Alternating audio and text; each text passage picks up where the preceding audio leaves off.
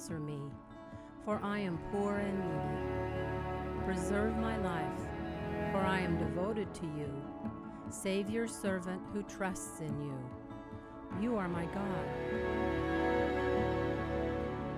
Be gracious to me, O Lord, for to you do I cry all day long. Gladden the soul of your servant,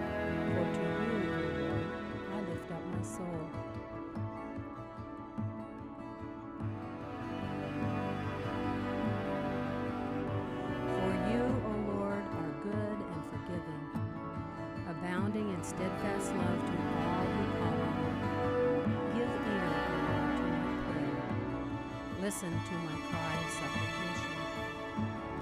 In the day of my trouble, I call on you, for you answer me. There is none like you among the gods, O Lord, nor are there any works like yours.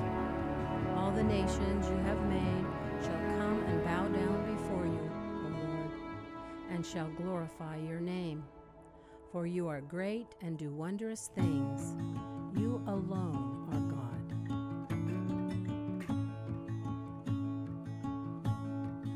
Teach me your way, O Lord, that I may walk in your truth.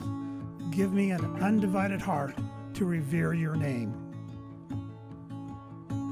I give thanks to you, O Lord my God, with my whole heart, and I will glorify your name forever. For great is your steadfast love toward me. You have delivered my soul from the depths of Sheol.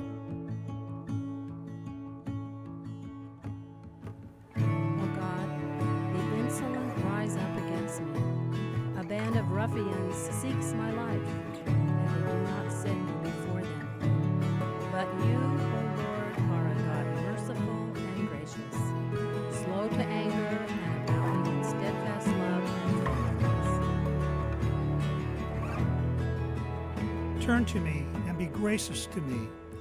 Give your strength to your servant.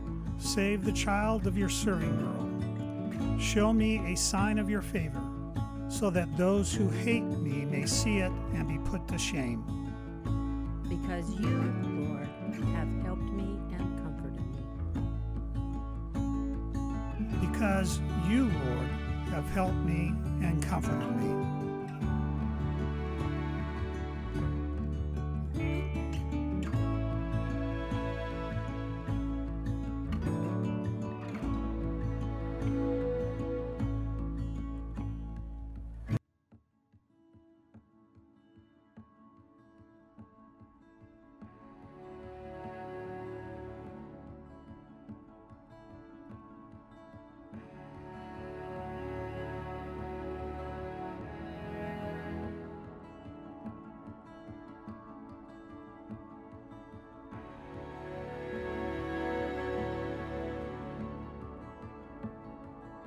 This is the day that the Lord has made. Let us rejoice and be glad in it. Well, good morning, UPC family. I know you're wondering this morning where we are. Well, we're at Fort Casey early in the morning. And on our way here, it was very foggy and it's still foggy. And we had to depend on God to get here. And here we are in front of one of the last cannons of the 35 cannons that used by artillery soldiers to protect the Puget Sound area.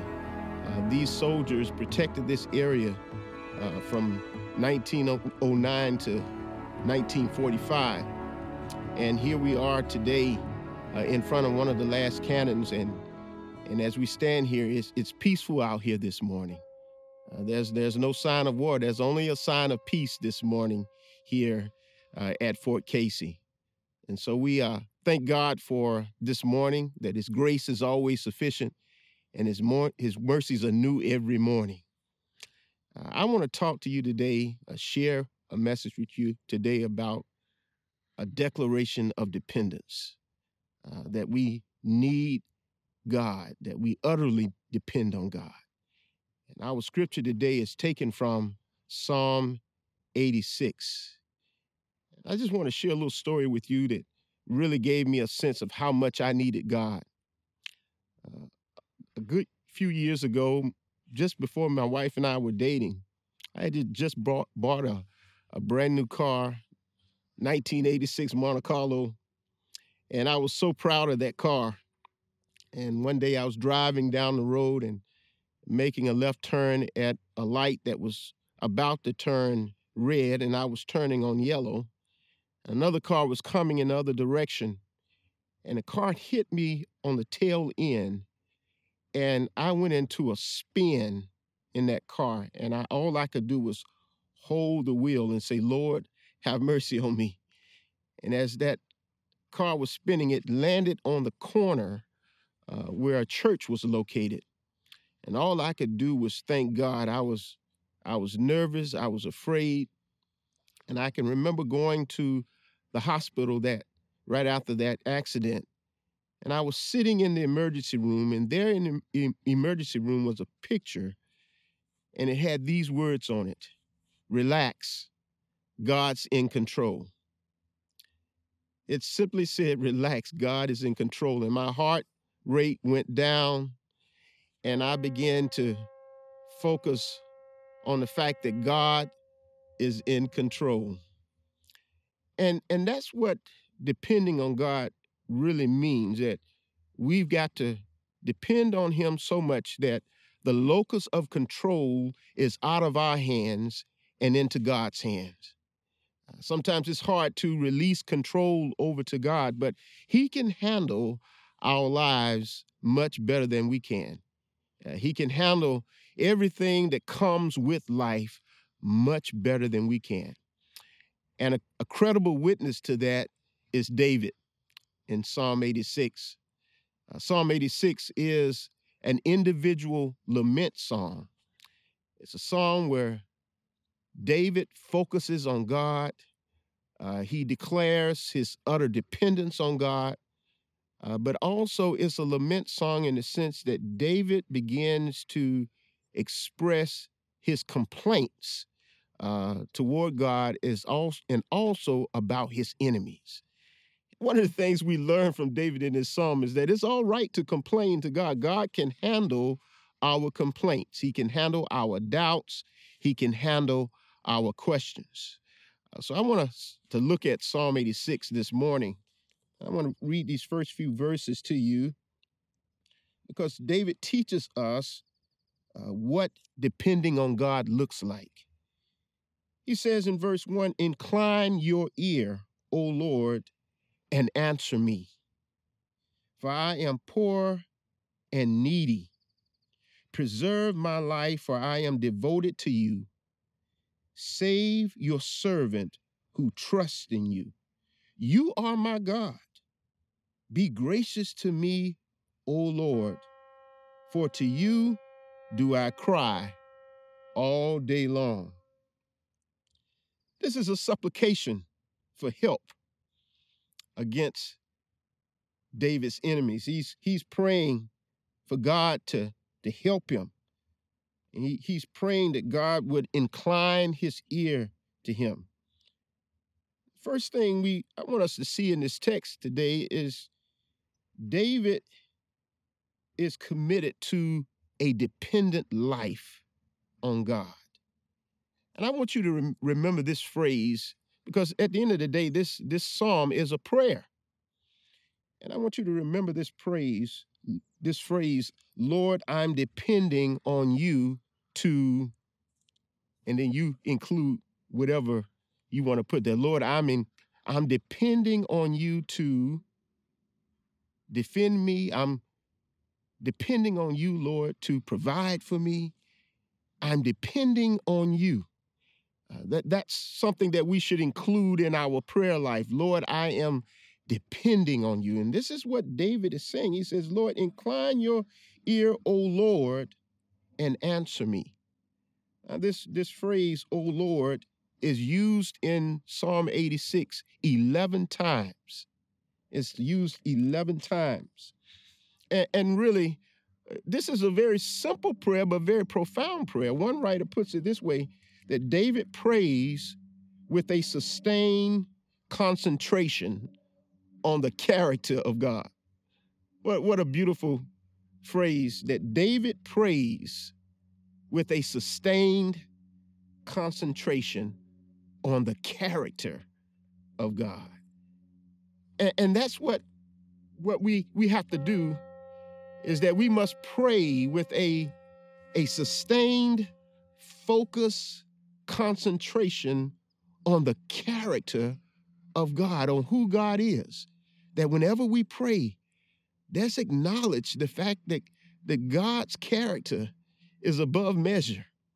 And, and when we pray with that sustained concentration, it builds uh, a sense of focus in our lives.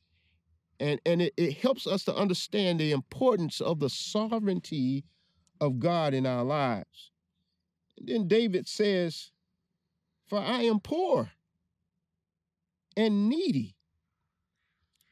I'm poor, Lord, and needy. Compared to God, we're all poor and needy. We all desperately need God. Uh, you may be a millionaire, but compared to God, you're still poor and needy. You may be the smartest man a woman in the world, but compared to God, you're still poor and needy because you can't wake yourself up. You can't keep yourself in your right mind. Uh, whatever, uh, whatever assets you have compared to God, we're all in a state of poverty, poverty, and we need God. David is a king right here, and he says to, to God, Lord, I'm poor. I'm needy. I need you, your protection against my enemies. And, and so David takes a posture of humility. And that's at the end of the day, that's what prayer is all about. It's it's a posture of humility. We're declaring, Lord, I need you. I'm depending on you to live this life that you have entrusted to me, to be a good steward of the life that you have given me. Prayer, as one writer has said, prayer is a voice of dependence. It's a voice of dependence that when we pray, we're crying out to God, Lord, I desperately need you. I desperately need you. Prayer is about talking to God. It's a finite person talking to an infinite, all wise God. And here David is. We don't know the situation that David is in because when we read Psalm 86, there's no context by which we uh, know of, of what David is in. Like in Psalm 63, we know that David is as his son Absalom has us- usurped his authority. So we know the context of that. And most of the Psalms where David is running, he's usually running from Saul or one of, one of his enemies. But in this Psalm, uh, there's no particular context that we uh, can take notice of in the earlier chapters. But here, David declares that I am poor and needy, and he expresses a voice of dependence. And we have to depend on God. No matter what the circumstances are, God wants us to depend on him when things are going well and when things are not going well.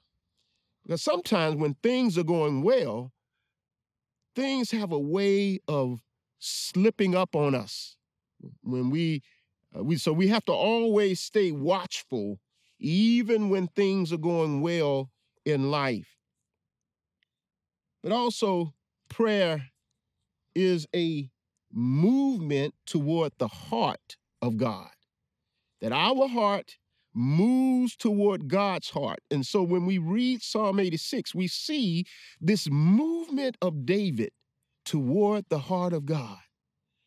God, God, God is, is pleased with David in the sense that he he's considered to be a man after God's own heart. And, and David wants his heart to be in alignment with God's heart.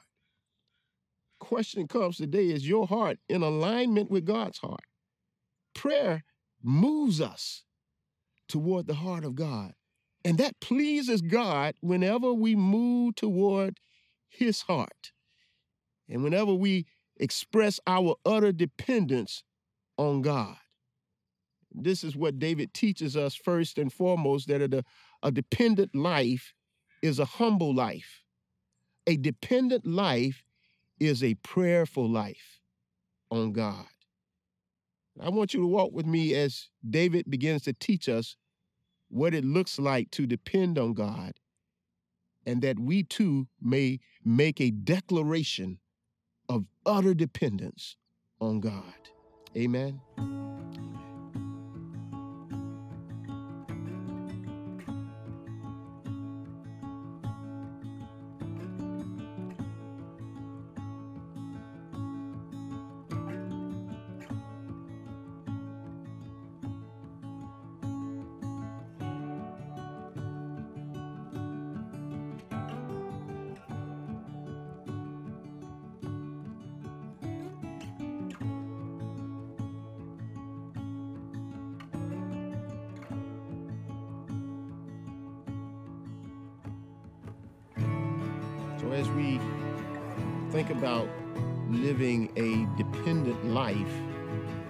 Making a declaration of dependence on God, and we're saying, Lord, I'm depending on you. I'm depending on you. Whatever comes my way, Lord, I'm depending on you. This is what David teaches us, and as our spiritual guide, David shows us what it looks like to depend on God. Uh, look at what David says here. I want us to also just understand that this is an individual lament uh, psalm. It's a psalm where David is vulnerable with God. Uh, he's very much in touch with his emotions. And David is crying out to God. He says, I don't care who hears me. Uh, I'm crying out to you, O Lord, because you're the only one that can help me in the situation that I'm in. So David shows us what it looks like to live a dependent life. Uh, look at these phrases that he uses here in verse 2 preserve my life, for I am devoted to you. He said, Lord, I'm depending on you to preserve my life. Uh, being a king, uh, David always had a target on his back. Uh, being in the front line of an army, David is saying, Lord, I'm depending on you to preserve my life. And then in verse 4, he says, Gladden the soul of your servant, for to you, O Lord, I lift up my soul. David is saying there, Lord, I'm depending on you to bring gladness to my soul, uh, that my joy comes from you. You are the source, Lord, of my joy. And then in verse 6, he says, Give ear, O Lord, to my prayer. Listen to my cry of supplication. David is saying there, Lord, I'm depending on you to hear my prayer, to hear my supplication. If if you can't help me, Lord, then nobody can help me. So David prays this prayer, this individual lament, this complaint psalm, but also he looks up to God. He lifts his eyes up to God in the state that he's in. He's in distress right now. This is a psalm of disorientation. In other words, uh, all is not well with David right now. The kingdom is not going well with David right now. Uh, there's something going on in his family life right now. And so this is a, a, a psalm of disorientation. And so when you're in a season of disorientation, uh, don't think that it has caught God by surprise. As a matter of fact, He's brought you into this season of disorientation. But what happens when God brings us into that season where we are disoriented? Where there's some things that God wants us to unlearn. There's some things that we may have picked up along the way that may be detrimental to our spiritual health. Uh, are some habits, some practices that may be working against our relationship with God. And God says, I've got to move that out of the way. And so, what God begins to do in a season of disorientation, He begins to dismantle some of the things in our lives that's detrimental to our spiritual health. If it's jealousy, He says, I've got to remove that jealousy out of your life. If, if there's anger, Uh, I've got to remove that anger out of your life. If there's an ideology, or a way of thinking that is not of God, God says, I've got to shape his or her thinking. I've got to remove that out of his heart, out of her heart, out of their lives. Because at the end of the day, God is concerned about our spiritual maturity and our emotional health. Uh, Peter Scazzero talks about the relationship between uh, emotional health and spiritual maturity. That you cannot have, you cannot be emotionally healthy uh, and be spiritually immature. That these two things go hand in hand. And so we see David as a man who is very much in touch with his emotions, that he's he's emotionally healthy because he's always telling God how he feels. He's always telling God where he where how he feels. He's complaining to God, and see God can handle all of your complaints. You know, I think in in our evangelical world, sometimes it seems that we uh, that we're taught not to complain, uh, but God knows what we're thinking. Uh, that we're advised not to doubt God or not to question God. God knows the questions that we have. Even if we don't say it out loud, God knows where we are emotionally. And so here's what God is always doing in this season of disorientation He's moving us toward Him. He's moving us toward Him. And sometimes that movement is very slow, very methodical. Uh, God often moves us toward Him uh, in such a way where it's not a straight line, it's through a journey. Because there's some things that we've got to take off of us, that God wants us to take off of us. And so here, David helps us to understand what God does in the process of disorientation. And then he says here in verse 7 In the day of my trouble, I call on you, for you will answer me.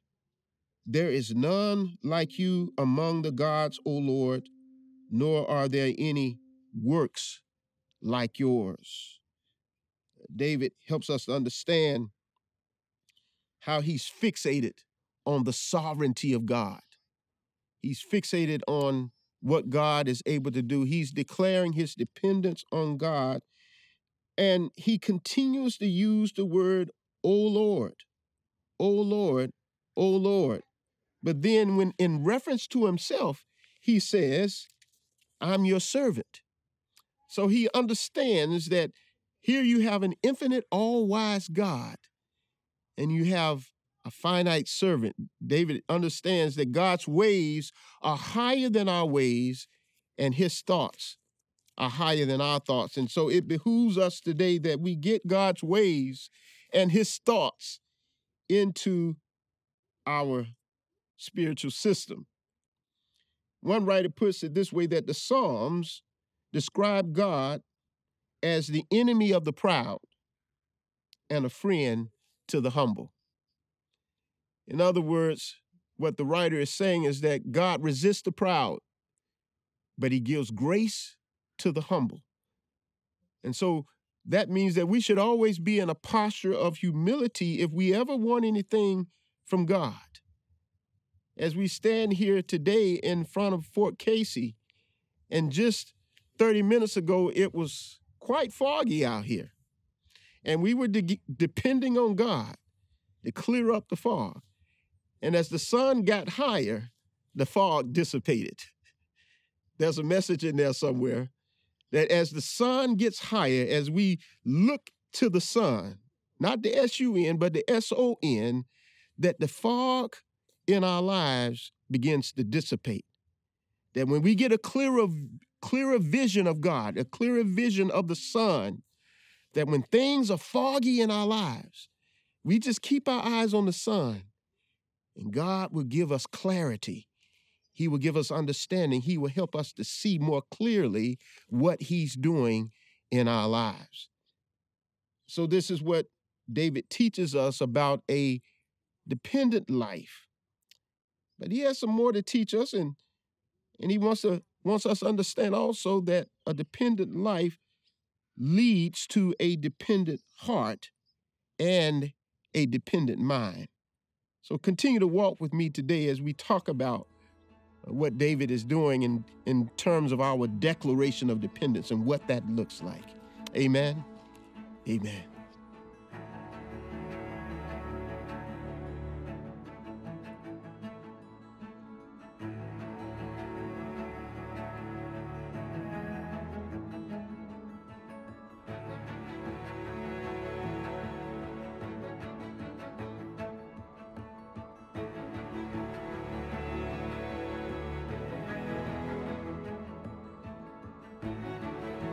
Not only does David teach us about a life that is dependent on God, but also David teaches us that we have, have to have a heart and a mind that is dependent on God. Look at what he says here in verse 11 of Psalm 86. He says, Teach me your way, O Lord, that I may walk in your truth. Give me an undivided heart to revere your name.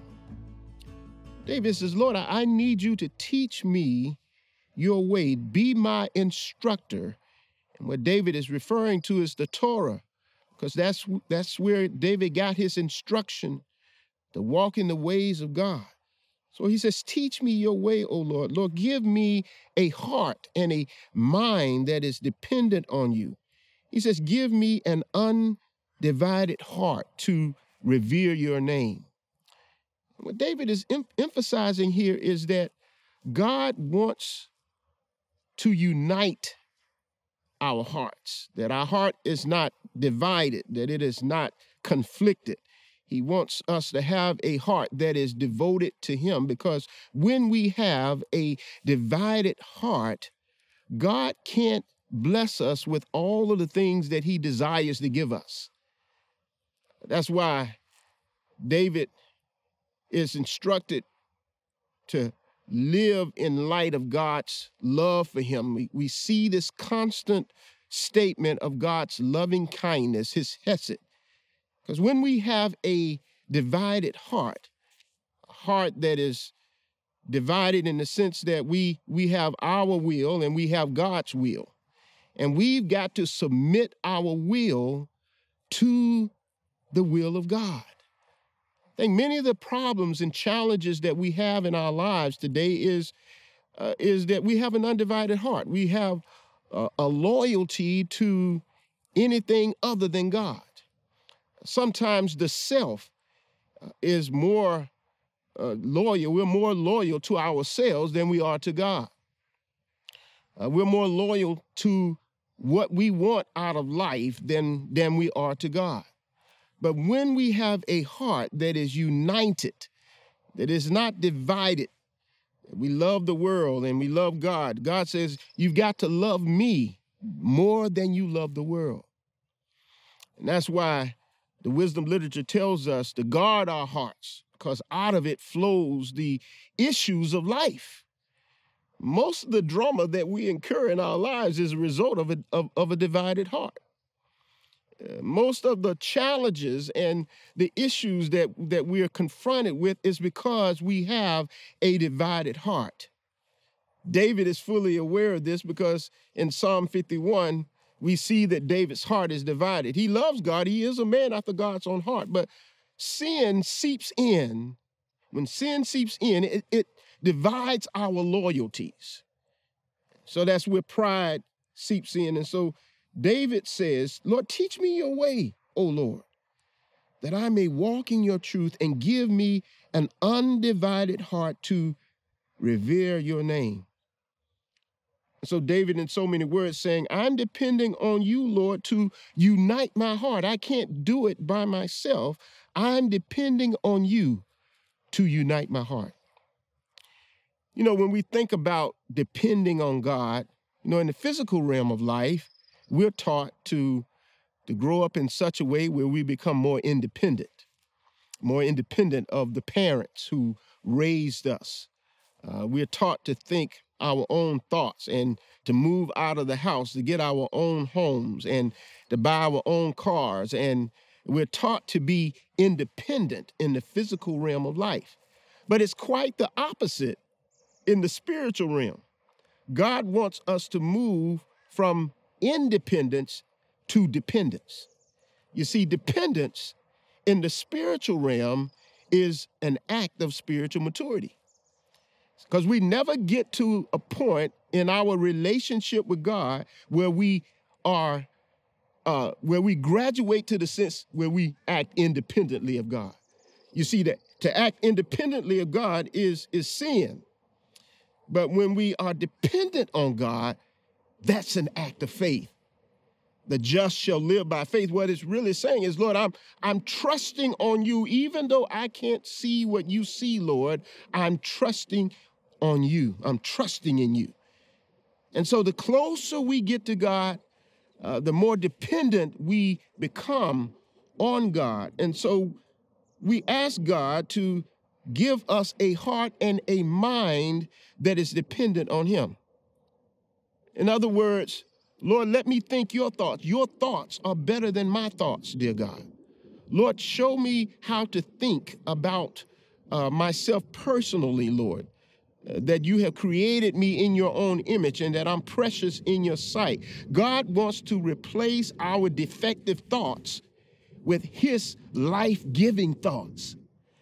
That when we incorporate the thoughts of God into our minds, uh, then we begin to be, we're able to stick our chest out. We're able to walk in confidence when we replace God's, our thoughts with God's thoughts. Because his ways are higher than our ways, brothers and sisters. His thoughts are higher than our thoughts.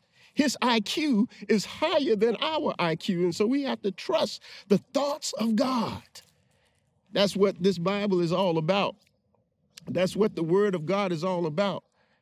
Because the, the devil wants us to think less of ourselves. He wants us to, he wants to uh, infect us with negativity. He wants to infect us with jealousy, with anger, uh, with tension and strife. But God wants to replace that with his thoughts. And we see this in the life of David. David knows that God's thoughts are better than his thoughts. And so as we think about this in the 21st century, and even in the sense of this this season, the year 2020, has been a year of disorientation for the world. Not only just for, for us personally, but this has been a season of disorientation. And I, and I think that this season of disorientation, particularly for us as Christians, is that God wants to replace our thoughts with his thoughts. He wants us to think about this season of disorientation is that, Lord, I'm giving the control back over to you. This is what it's teaching us that we're not in control as much as we think we are of our own lives. We're, we're not in control of, of what's going on in society as we think we are. All it takes is, is a little virus to, to change, uh, to help us to see how much we are in control of our own lives. And this is what David already understands this as as as a king that he's he desperately needs God, but but we must also live with that conviction as well. So another thing I want to lift out lift out in this passage is that God wants us to have a will that is dependent on him. Uh, he says, But you, O Lord, are a God merciful and gracious, slow to anger, and abounding in steadfast love and faithfulness, Turn to me and be gracious to me. Give your strength to your servant. Save the child of your serving maid. Show me a sign of your favor, said so that those who hate me may see it and be put to shame, because you, Lord, have helped me and comforted me. You see David submitting his will to the will of God. Uh, we all have to come to that conclusion one day that we got to say the same thing that Jesus said as he was headed to Calvary Lord, not my will, but let thine will be done. that we should incorporate that into our prayer life. Lord, not my will, but thine will be done. God wants us to have a will that is dependent on him. In other words, we've got to submit our will to God. And some of us have some strong wills. Uh, we, we, we want things to work out our way, and we want to control things that will work out our way. We want to control circumstances. But at the end of the day, God is the one who's in charge. He's the one who is sovereign. He's the one who is able to direct our paths. And so David says, God will give you a dependent will if you just seek Him, a will that is dependent on Him. You know, as we stand here in front of this, this lighthouse, and we know that a lighthouse is, is one of those, those, those things that guides the ships off of, off of uncharted waters where, where there's water and there's ships on the water and they can't find their way back to, sh- back to shore. The lighthouse is that, uh, that, that institution, that building that guides uh, that ship back to safe shores. Jesus is like that lighthouse in our own lives. That when we've lost our way, when we're on turbulent shores, when we're on turbulent waters, God is able to guide us back to Himself.